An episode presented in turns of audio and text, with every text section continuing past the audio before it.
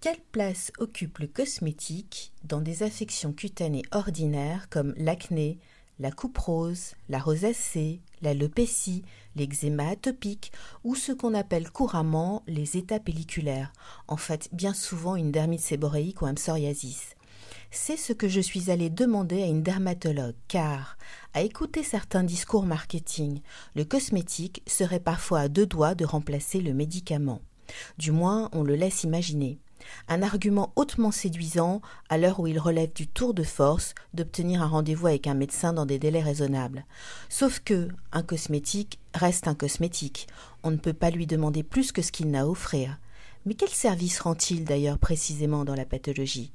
Pour plus de détails sur ce sujet, retrouvez-moi sur le journaldemoncorps.fr. À bientôt!